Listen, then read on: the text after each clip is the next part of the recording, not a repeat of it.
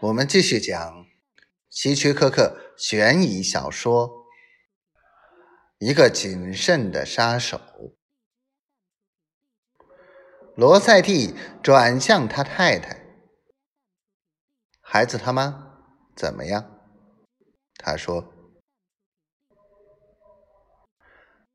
他注视了科斯塔一会儿，然后叹了口气，慢慢的点点头。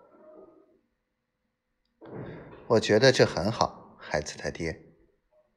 他说：“我们别无选择。”他这么谨慎，完全可以理解。罗塞蒂转向科斯塔：“就这么办。”他说：“我们别无选择。”那就说定了。科斯塔说：“我们怎么做呢？”罗塞蒂问道。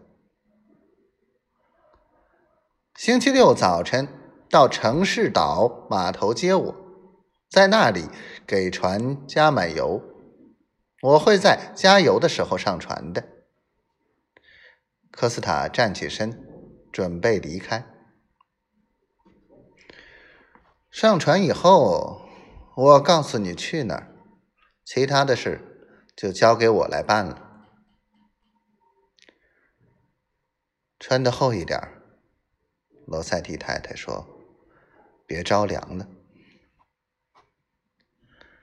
星期六早晨，科斯塔来到码头，混在人群中等候，一点儿也不引人注目。他静静地看着罗塞蒂开着一艘机动船向码头靠过来，然后他穿过拥挤的人群上了船，走进驾驶室。几分钟后，他向康涅狄格州海岸驶去。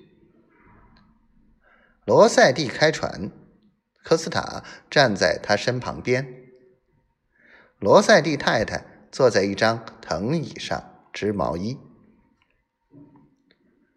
下午，他们把船停靠在半岛顶头的一个隐蔽的地方。巴克斯特的房子就在那个半岛上。现在该干什么了？罗塞蒂紧张的问道。吃饭，钓鱼。好好的玩玩，科斯塔说。